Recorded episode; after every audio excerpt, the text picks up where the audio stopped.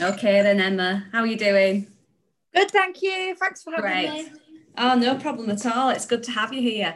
So you go under the name Emma, so it's Emma Roberts, but Yes. it's Blue Glasses Girl. Yes, that's my brand. Yes. And you you are a creative coach, Yeah. artist, a stand-up comedian. Oh, yeah. I forgot about that bit. You're also an activist. Well, neurodiversity, disability. Am I right in saying that? That's right. Yeah. Activist is a good word. Yeah. Right. Okay then. And a writer too. Yeah. So you're a woman of many talents. That's it. As as all women are, in my experience. That's experience. True enough. True enough. So tell us a little bit about yourself, Emma.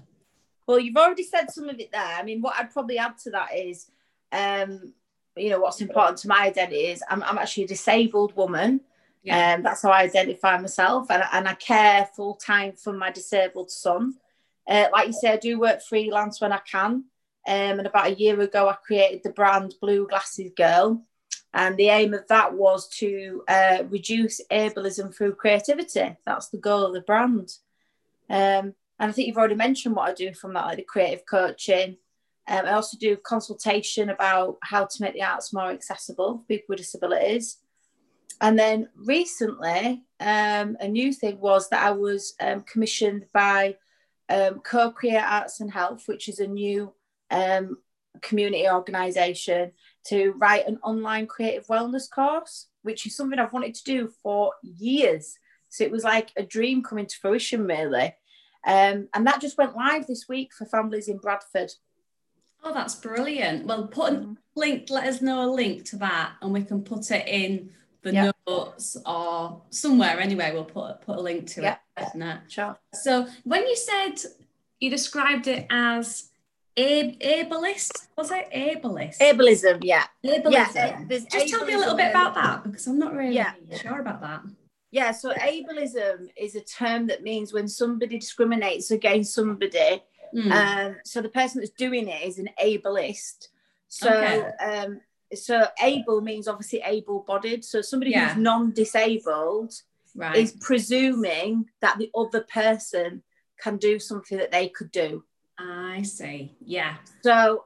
So obviously, I because I don't look disabled in some Mm. ways, like traditionally, and my son doesn't look disabled. We obviously get a lot of we experience a lot of ableism. So people expecting us to be capable and able to do certain things that our disability prevents us from doing, and we call that ableism. Okay. No, that makes sense. And that I'm just thinking about a lady who comes to my yoga classes who has MS. And I also know a friend as well. Well, you know this person as well, don't you? Um, and she experiences the same thing. People see her as being able bodied when actually she's not, but they assume, make assumptions. So, yeah. So, yeah, it's like it's like an inherent prejudice against people with disabilities. Um, so it's like basically assuming we've got certain abilities or skills or characteristics, you know, based on either our disability that we do have or not having that disability. It kind of works both ways. Yeah. So you do an awful lot of things, Emma. I'm not sure how you manage to keep up with everything that you do. what are the, what are the best bits and then also the worst bits, I guess, about what you do at, in terms of what you're doing at the moment? I mean, another thing I haven't mentioned as well that's really important part of who I am is that I am a Christian as well. Yeah. and that obviously informs my, everything that I do, uh, my faith, and I do enjoy doing charity work. So the best bits of what I do is just see, just me seeing and knowing and making a positive change in people's lives. That's that's my biggest motivator, really. Is that the kind of thing that underpins everything that you do then? Ultimately, yeah. I mean, if if if I wasn't seeing that, if I wasn't seeing any positive benefits, I just wouldn't do what I do. Yeah, Mm. I wouldn't be motivated. Um, and the worst part, uh, obviously, t- like we've just touched on, ableism, which is a type of discrimination, but going even further than that is seeing inequalities and injustices. That that really, um, that's the negative side of the motivation, isn't it? It's like because you see those social injustices, because you see those inequalities, you want to do things that bring things back into balance in a way. Yeah, so you can see a change, make a difference. Yeah, yeah. Um, and it's, it's a hard slog, isn't it? It's not an easy one battle. And will it be ever won? And you know, will we ever do it? Will we ever achieve it? Will we ever get balance? Will people treat each other as equals in a kind of fair, just society? Will we ever have that? Who knows? But does that mean we should give up? Do you know what I mean? Does that mean we should not do anything then and just roll over and just accept things? No, I don't think we should. You know. Yeah, it's it's good that people like yourself are fighting the um yeah just willing to make a stand and, and talk about these things i think it is and hopefully hopefully fighting in a in a positive way as well like in a creative way this is why i use my creativity for activism so mm. it's trying to you know not everybody who agrees with stereotypes or you know buys into them is doing it from a place of um uh, prejudice are they you know or hatred they might it might just be ignorance they may not know so there's a way we need to start educating people. If we can do that in a creative way, in a positive way, then that, that's a great way to start, isn't it? Yeah, definitely. And a lot of the stuff that you do is it's underpinned by creativity, isn't it? Like you mentioned that um, course that you've just done for Bradford. Creativity yeah. seems like it's something that's really important to you. Yeah, it was something. Um, it was something that really helped me out and has helped me out in my most darkest times. That's why I feel quite passionate about it because of all the different coping strategies and all the things I've tried, um, using your own creativity is, is just was the most helpful thing and it is the most rewarding as well. I've found. You always found it easy to tap into your creativity because I know mm, no. it's not always so easy, is it? We can have um, creative blocks. Yeah, no, not at all. In fact, my journey with creativity has been a very interesting one. So, in terms of writing, I've always done that. Um, so, my creativity comes out in my art and my writing mostly. Uh, but I've always written from for as long as I can remember. I remember, you know, learning to write and never putting a pen down really. Um, but in terms of creating art, I used to really enjoy the process. But through the traditional education system, it made me um, not want to create. You know, I was told that I, you know, I was told negative things about my art as a young person, and that made me switch off to a lot of creative things. And music's always been something I've engaged with. Writing's always been something I've engaged with. But actually using my own hands, other than to write, but to create something, um, wasn't something I felt I had access to until much later in my life. And so that's another reason why I do what I do because I want to show people that you can at any point come back to your creativity you know even mm. if it's just starting small steps yeah was there would there be any tips then for i mean i'm putting you on the spot here a bit but wondering if there's any like tips you could give people who maybe struggle with that inner critic or inner voice or people's voices from the past like teachers maybe who put them down or kids at school and seem to have along the way lost their way and find it hard to to connect with their creativity? Um, I think yes. There's a, there's a, couple of questions in there. There's one about what do you do when it's yourself holding on to what people have told you in the past, and then there's another part, isn't there, which is do you dare just give it a go? You know, and is it stopping you from giving it a go? What other people have said. I mean, one thing I learned was you have to put to one side the stories you tell yourself, you know, that come from other people. Mm. So we mm. have a script over, like I said, running in our head that, you know, Mr. Jones said this when I was 13 years old, or you know, mother said that, or you know, the neighbour said this, and um, and what's really interesting, I suppose my tip would be, having studied psychology, is we have some, we have a kind of um, a negative preference. It's just something that happens naturally in our brain. So we are geared up as humans to look for negative patterns. So you're more likely to remember all those negative comments people have said about something that you've created than you are the one positive. So if you could just write down any positives, you know, or remember, you know, just reminisce about positive comments. Look at look at what inspires you around you. You know, I mean, I, I don't think there's one person's house I've been to that hasn't got something colourful or something creative or a nice plant or a nice piece of music or something that inspires them you know and that in itself is creative that is creative inspiration and to deny yourself that because somebody else has said that you're not capable is is really a spiritual loss, I think. Do, yeah. do you know what I mean? It's kind of soul destroying. Yeah, you're right. You're right because it is our soul kind of. There's a need within us, I think, to express yeah. ourselves in, in a create in a way. Well, in in a way that's true to who we are, and that that is creative, isn't it? That's being creative as well. Sometimes you might need other people to facilitate that. So sometimes you might need to go to a group where somebody encourages you if you, you feel scared, you know, to put a pen on paper. I had some I've had some great tutors and met some wonderful artists that have encouraged that creativity out of me, you know. So don't mm. be afraid. Don't be afraid to go back and go in a group or go to a class or do an online lesson. And don't worry. The biggest advice I've got, the biggest tip I've got is please don't think you can get it wrong you know, there's too many people that are quick to judge, you know, and slow to be kind and say, oh, that's not right, or you've got it wrong. I mean, the amount of times I've created something and thought, oh, this is magical. And then I've shown it to somebody and they've gone, what's that? Oh, that's not very good.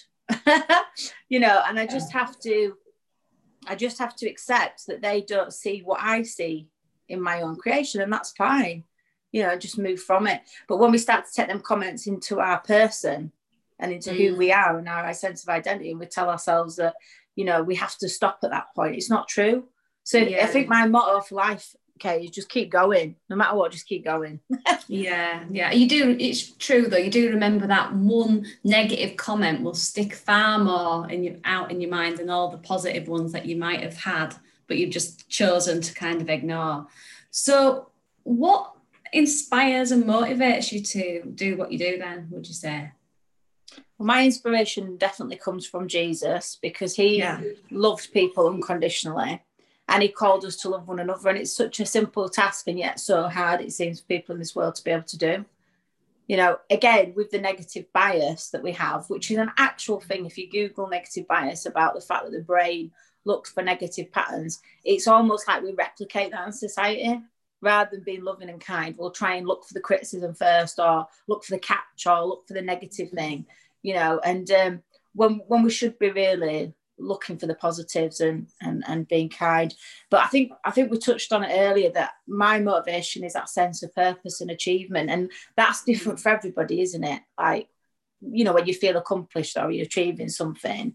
Um, because I do think self development is like a continual journey, isn't it, through life? It doesn't stop until we pass away. So for me, it's I'm motivated by seeing people thriving and, and knowing that I'm doing the right thing. Yeah, yeah. Well, it sounds like you are. Well, you always are. You, you know, you, you are quite you're quite impressive with the the scope of different activities that you do do. You know that you do. I mean, you, that you bring into your work as well. I think that is pretty impressive. So you mentioned about some struggle. we didn't really talk about it before, but you said about I can't actually remember what you said. But what's what would you say would has been your biggest struggle up to now? So my biggest struggle, okay, has been living with mental illness. Mm. Um, and then also, I didn't have any parents or family for the majority of my life. So I was diagnosed with a mental illness called um, complex PTSD when I was 19. I'm 41 now.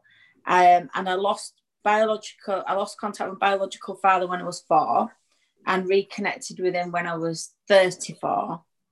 Um, my mother I was estranged from from the age of 19 and she died in December.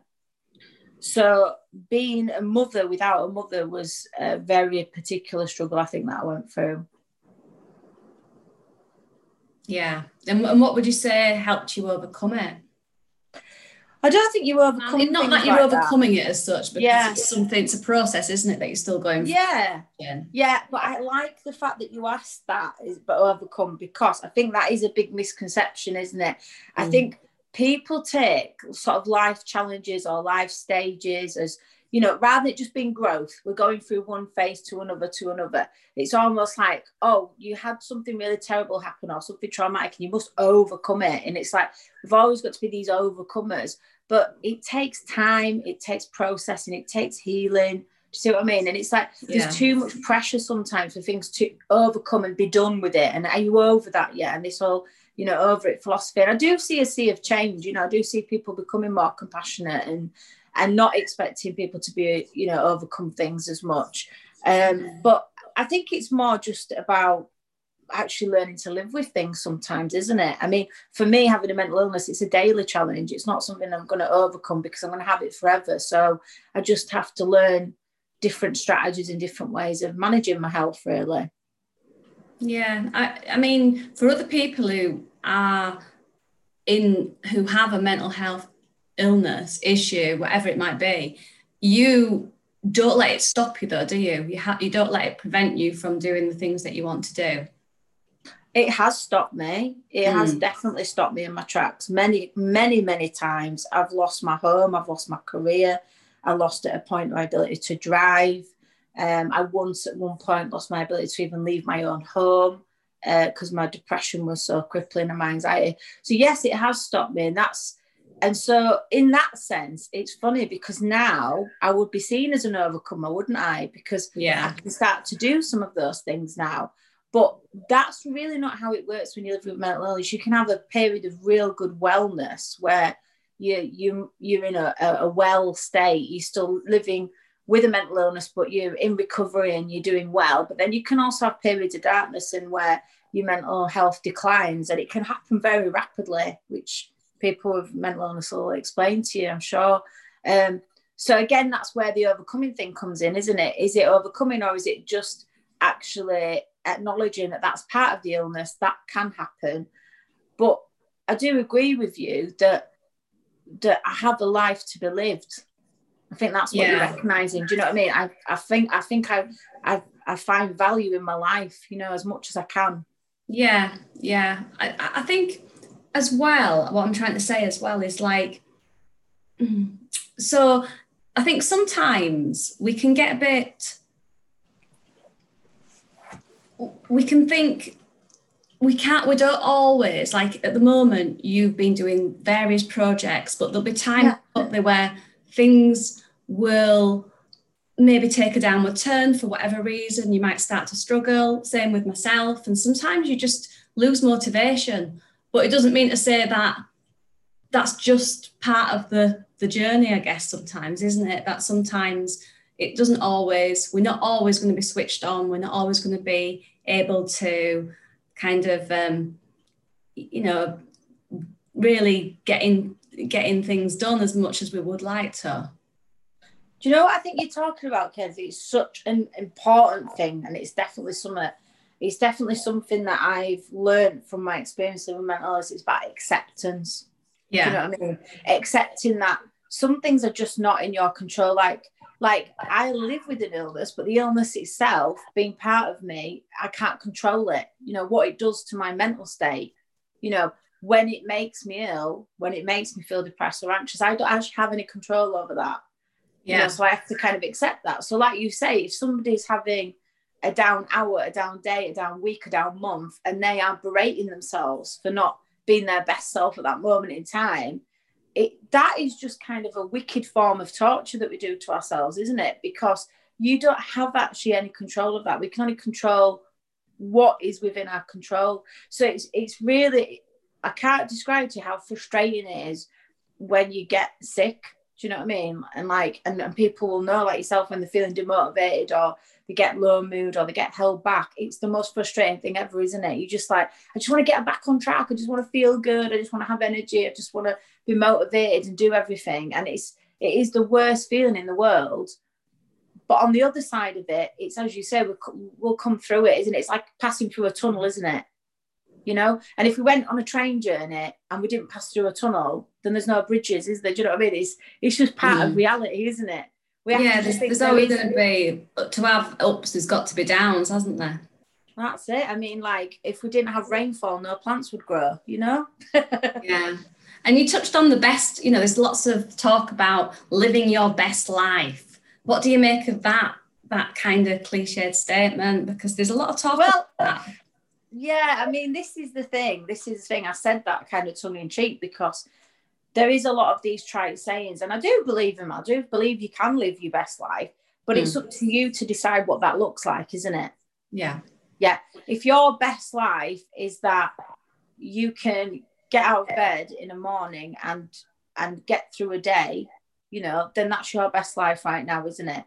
It depends how far you go with with those cliches, isn't it? I think sometimes um, there's like an overdose of positivity. That's how I see it. You know, like live your mm. best life. But is there pressure coming from that? Do you feel pressure then that you have to perform in a certain way? You know, um, I think there can be, can't there, a lot of expectations mm. placed on people. Yeah. With social media, it, it puts out this idea of people living this life, this amazing life, which actually is not necessarily a reality for what's really going on sometimes behind the scenes, is it? Unfortunately, there's a lot of that fakeness, isn't there? People mm. trying to be all and everything to everybody, isn't there? And and and and and then what do we do when the mask slips? You know, if if if you're not being real, if you're not being your authentic self, you're going to have a massive fall from grace. You know, and that's what's that's what's really this is what I'm saying about the, your health and being in control of it if somebody then starts to struggle, do they feel safe asking for help? Can they reach out? Or have they created this facade that they've got to keep up, you know? Yeah. Mm. yeah. that's the danger, isn't it? That's that's the danger. That's the trade-off with are you really living your best life or are you living a life oh, living someone else's? Mm. Yeah. Yeah. So you, when your tagline on your Blue Glasses Girl website is "Your life, your way," And it, sometimes it can be really hard to stay true to ourselves. Yeah. I was just wondering about how you manage to to con- to to keep doing what you're doing, but yet keep remaining true to who you are. Um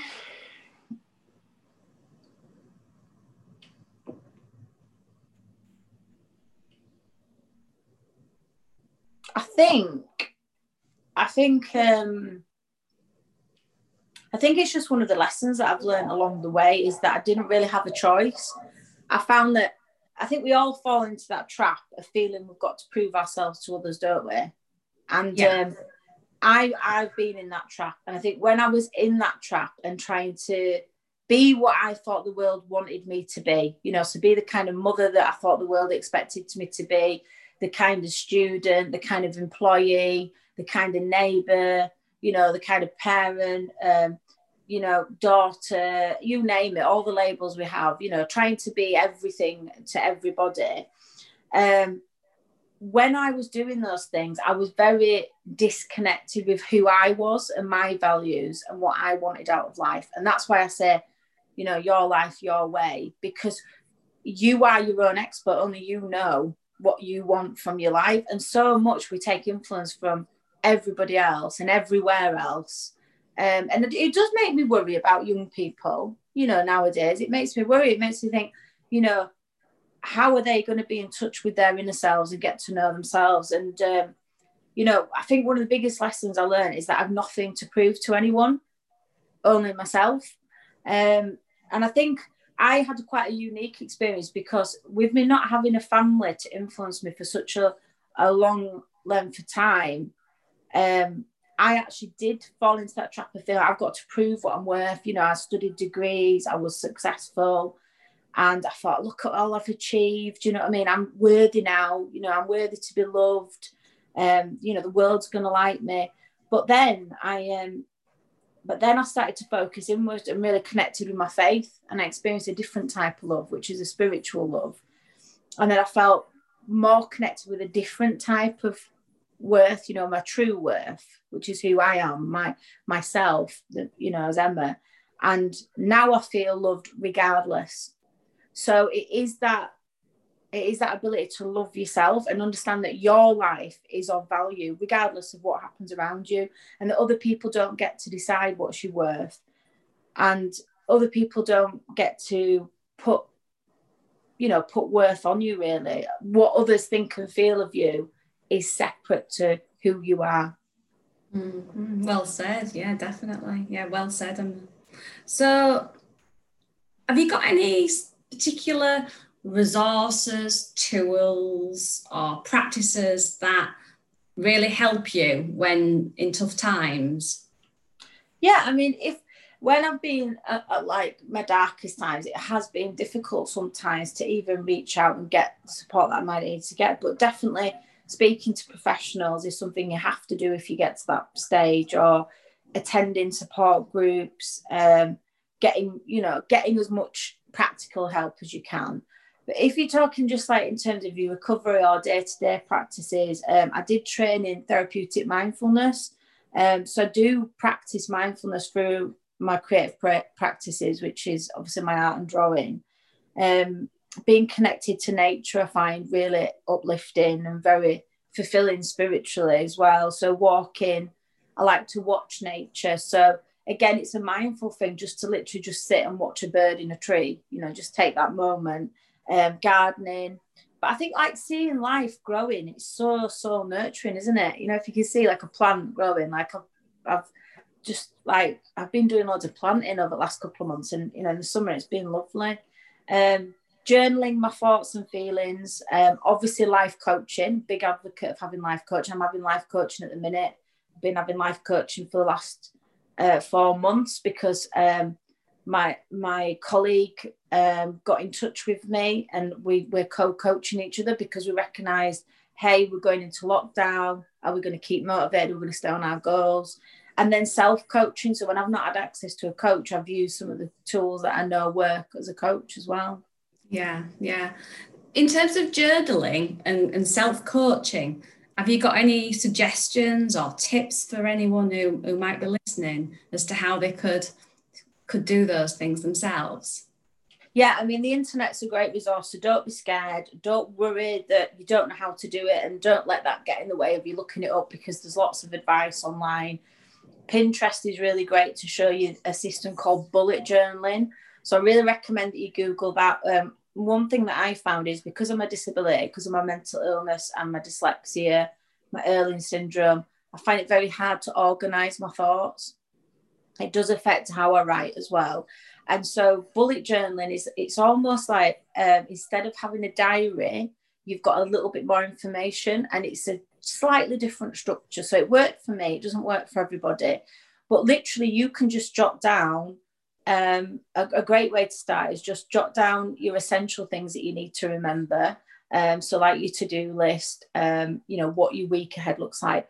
But then within that, you can every day just write down one or two things that you're grateful for. If you can think of three, even better. And that's like a mini gratitude journal and also I would write like my wins for the week, so things that I'd done. Um, but keeping the journal, the important bit about keeping the journal is when we're feeling well and when we're feeling good, we praise ourselves, right? We say, Well done, you've had a good week, you know, you've done really well. You know, you've got through that to do list, you know, that you've looked after the kids, you know, the house is in order, you know, you know, you've seen your family, you know, everything's going well.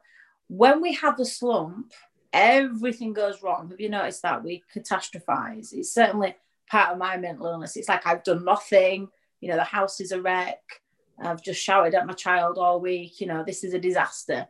And that is not actually true. That is just catastrophizing. It hasn't been as bad as you think. But when you keep the journal, it's a it's a historical written document. You can go back and look at it and say, well, actually, I did do that and I did do this. And it's been a tool for me to really keep my life together. When I think things have been going very wrong, um, I can look back at like the goals that I've set. Um, so goal setting, again, Google that, and you might need support of a coach if you're first getting started with that. But once you learn how to set goals, how to set deadlines, and keep to them, it's um, it's a great system for you to use. And once you've put the goals in place, it's really important that you have them written down or you have some way of recording them or somebody to record them for you because it's been able to this is what I've, i think a lot of people underestimate kate it's been able to go back and see what you've achieved because if we don't have a sense of achievement we won't praise ourselves we won't feel motivated and we won't continue to move forward. So you know like you were asking me earlier?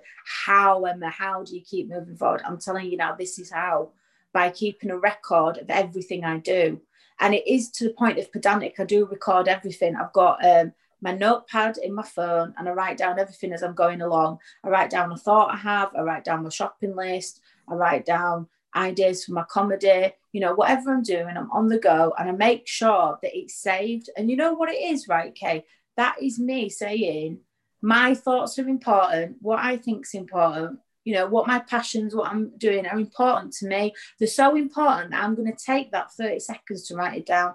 And what I find really sad is some people won't even give, even give themselves that. At the end of the day, they won't even write down three things they're grateful for or be scared to get that pen and paper out because they see that as an act of selfishness. Mm. Yeah, I've never thought about it like that.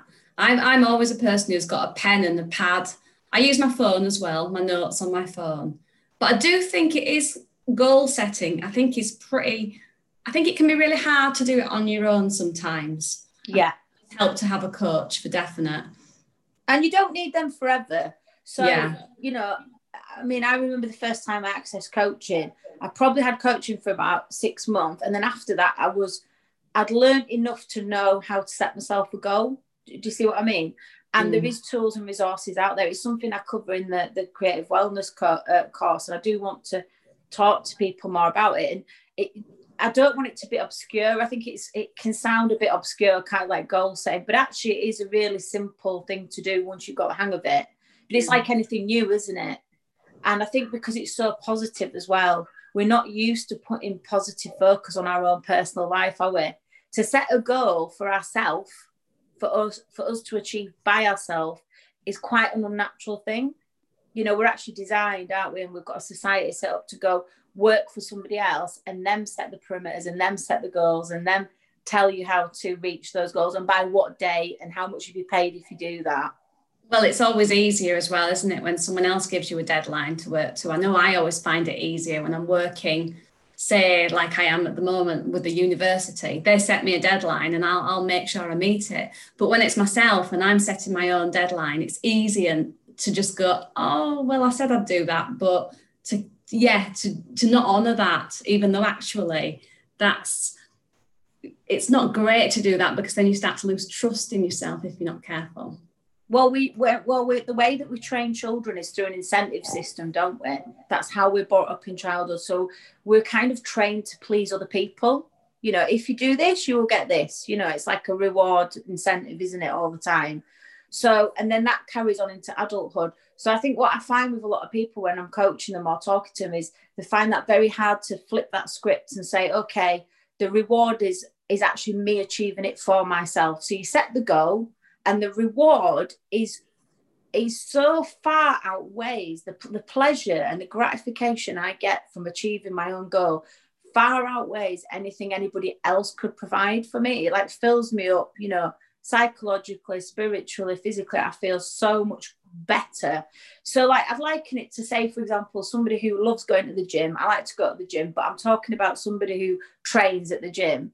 They will say, won't that I feel amazing because I've you know, I've lifted so many weights this week. And it's not just because they're physically lifting the weights, it's because they've just pushed themselves a little bit further. They've just lifted a little bit more than they did last time. And it's that sense of achievement and that goal. And it's funny how it's okay, isn't it, in certain settings like that? It's okay if people can see results.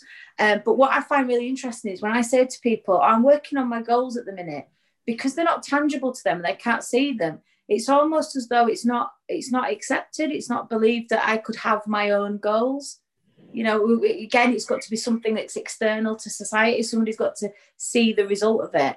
Um, yeah. and a lot of a lot of artists experience this as well okay when they're creating their art. So they might take months to create a piece of art and it's a very same with writing a very isolating insular. I like working on my own like being on my own and having my own time to create and having my own space. It's not for everyone and what I, what I hear them saying is that people wonder where they've gone for a few months. Like, where are they? And like, well, they're creating art. And they're like, well, they must be doing nothing. You know, these lazy artists that spend all day creating music and art, what are they doing? You know, and the government, look at what's just happened now. The government are fueling that fire, aren't they? Suggesting that creatives should go retrain is something. Oh yeah, that's, that's appalling, is that, isn't it? I couldn't believe that actually. I was like, how dare they suggest such a thing? Yeah, I was appalled.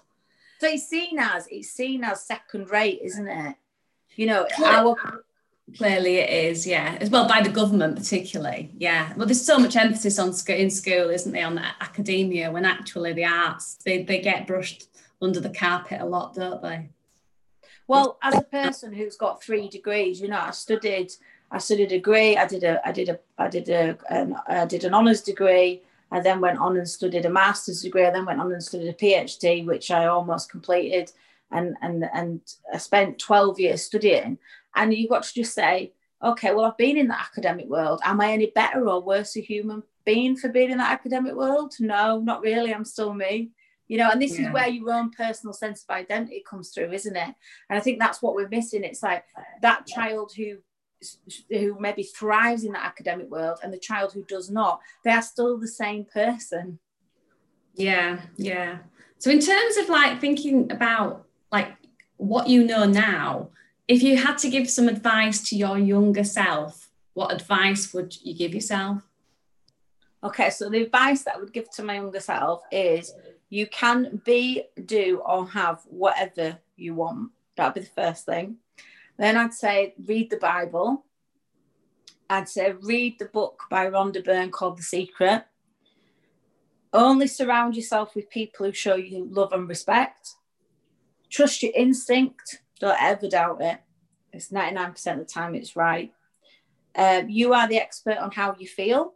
So express clearly to others how you feel and don't feel fearful about doing that.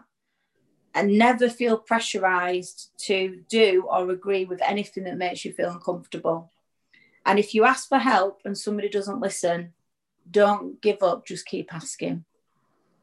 Really good, good, good advice there for other people as well who are listening, hopefully, too. I like the one about trusting your instincts. I think that is really important. Yeah, I was thinking about that one a lot. That that was the first thing I thought of, like trusting my gut, because I've been in so many situations where, I mean, luckily now I do honor myself more, but I've been in so many situations where I've thought, oh, I had that gut feeling. I'm not sure about this person. Or I'm not sure about this situation. Or I'm not sure about this job offer. Or I'm not sure about this move, you know, or whatever mm-hmm. it might be.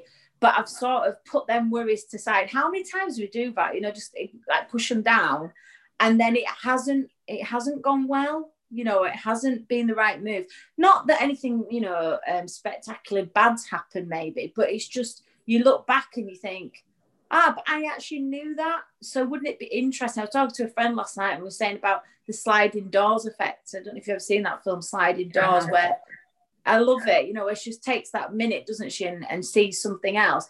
Mm. And we were saying, do you do you ever think about those moments in your life where you could have done something differently? Like, what if you'd continued dating that person that you didn't, or what if you had have moved country? You know, when you thought about doing it, or something like that. And if, I'm sure I'm I'm sure everybody's no different to me in those down, uh, you know, in those certain days where they're actually thinking, oh, I wonder what even that downtime when they're in their own minds thinking, yeah, I wonder what would have happened if. And we can't dwell in that space, can we? But what I sort of took from that, like when you said giving advice to younger self is, well, maybe what you could have done differently is just trusted your gut. You know, maybe that was a little like a little ringing bell saying, hey, you know, I'm here, I'm your gut mm. instinct. And I do believe that that gut instinct is our spiritual self. I do believe that's our soul calling to us to, to give us spiritual information that we're not connected to because the world distracts us from that. So you're doing yourself a spiritual disservice if you ignore that. Yeah, no, I agree with you there. I do believe it is your spirit. It's like a spiritual calling within you.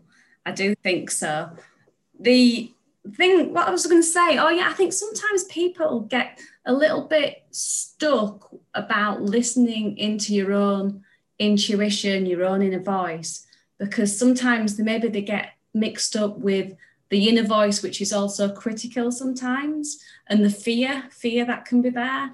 And sometimes I guess it's knowing what the difference is between what is fear based and what's wisdom Oh my gosh, that's such a good point. And I've really thought about it like that, Okay, So when you're saying trust your gut instinct, but obviously I'm somebody who lives with PTSD and and that is a stress disorder and I have a lot of fear-based thinking and some of it can even be irrational at times so somebody with a mental illness would understand that. So if I was to really feed into that you know it could like you were saying no, it could stop me from doing things or could make make me make unwise choices and it has definitely in my history you know. So I totally agree that it's um, that is a tricky one isn't it? Thinking about like how do you know if it's your actual in, intuition is another word people use for it isn't it?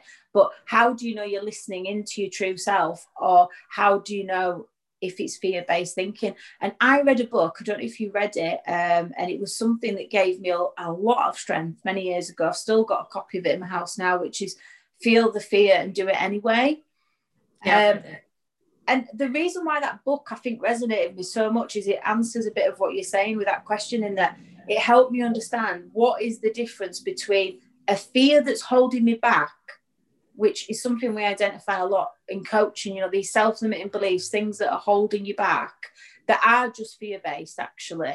And those fear-based things are things i think the quickest way the tip i would give for listeners to identify if it's a fear-based uh, feeling is is if it's something out of your control so going back to that circle of control again. If something is within your control, um, then your instinct's probably right about it. So if you get that gut feeling that you're making a choice or action you're not sure about, that is something you probably need to listen to. That's a warning signal, you know, inside yourself. Whereas if it's a fear based from say outside, so think about at the minute we've got lots of information bombarding us, haven't we? About is it safe to go out? Is it safe to socialize?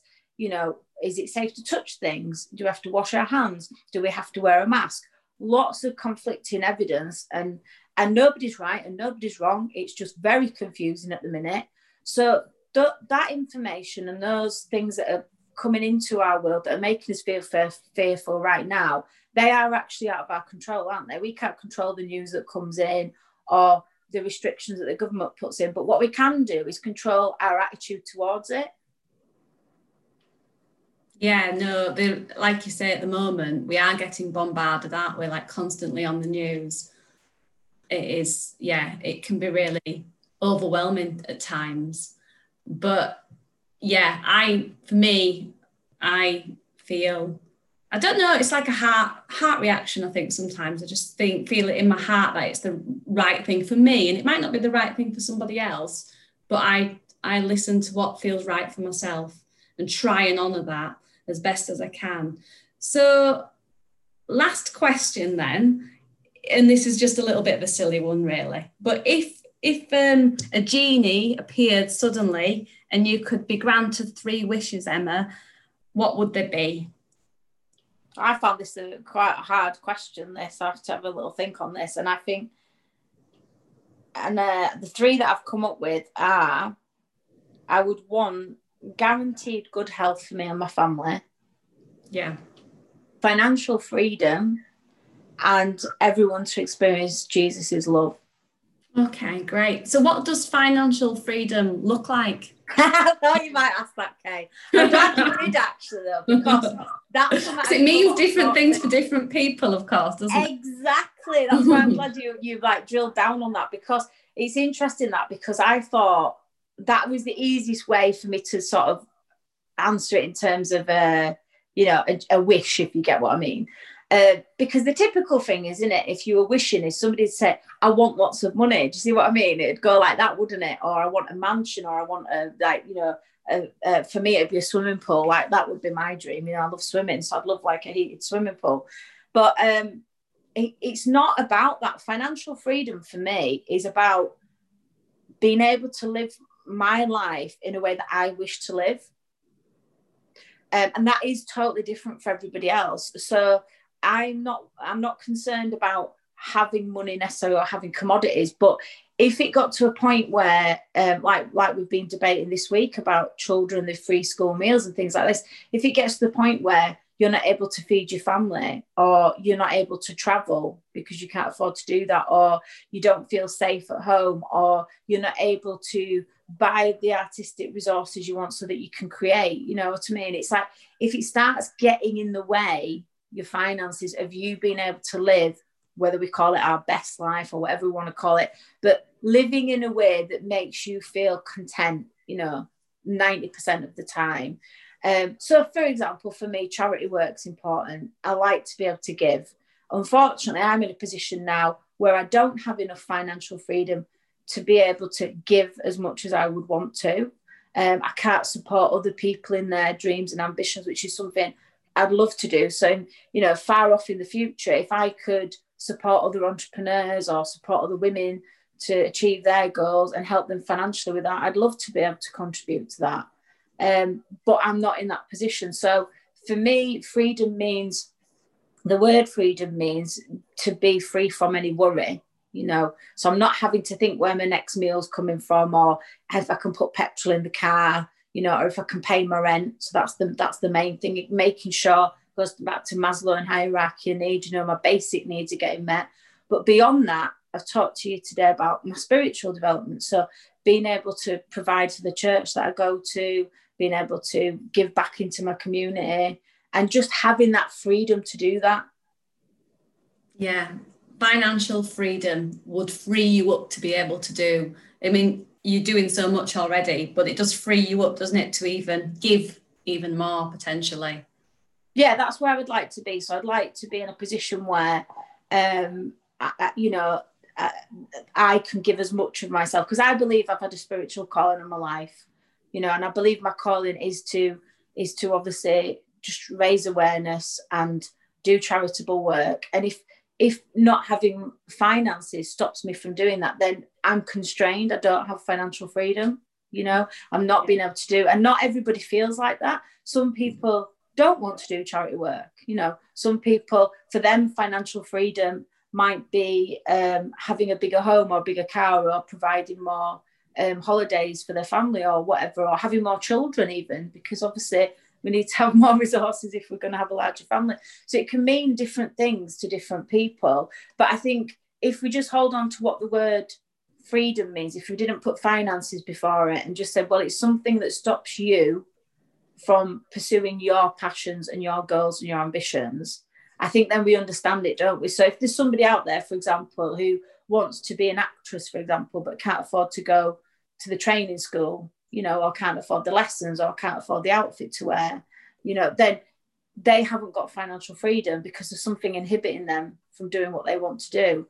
For me, obviously, I do a lot of advocacy for disabilities, so I see a lot of inequalities there, and you, know, people not being able to access things that should be able to access. So, I think that's where that that idea of freedom comes in, really.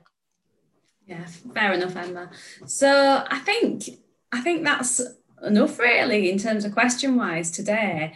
But where could people find you if they want to check out what you do or connect with you or even have maybe some coaching with you, Emma?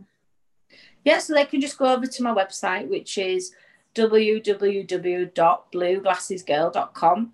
Um, through there, if they scroll down to the bottom of the page, they'll see my blog and my um, media links. So I'm on Instagram, Facebook, Twitter, TikTok, all of that. And it's all under blue glasses, but all the links are there.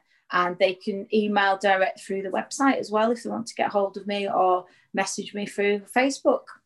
And the wellbeing course, can anyone join that or is it just people who live in Bradford? It is just for people who've got a Bradford postcode, but we've we've already enrolled and the course has already begun. So unfortunately, nobody okay. can sign up now. So right, I'm pleased to say that the course is underway. So um, people have started on their first module this week. Um, and we'll be doing sort of bi-weekly check-ins online with the people who, who are engaged with the program. And we're getting positive feedback already so it's really quite exciting really. Uh, but that's under a different website which i do recommend people look at because there's a really lovely um, art exhibition that was uh, created by my colleague which is called stigma which is about living with mental illness. And it's um, the exhibition is exhibiting works of art by people who have mental illness, and that's um, co-createarts.co.uk. Okay, lovely. Well, it's been really good to talk to you today, Emma. Thank you very much. Thanks for having me on, Kay. Thanks, Emma.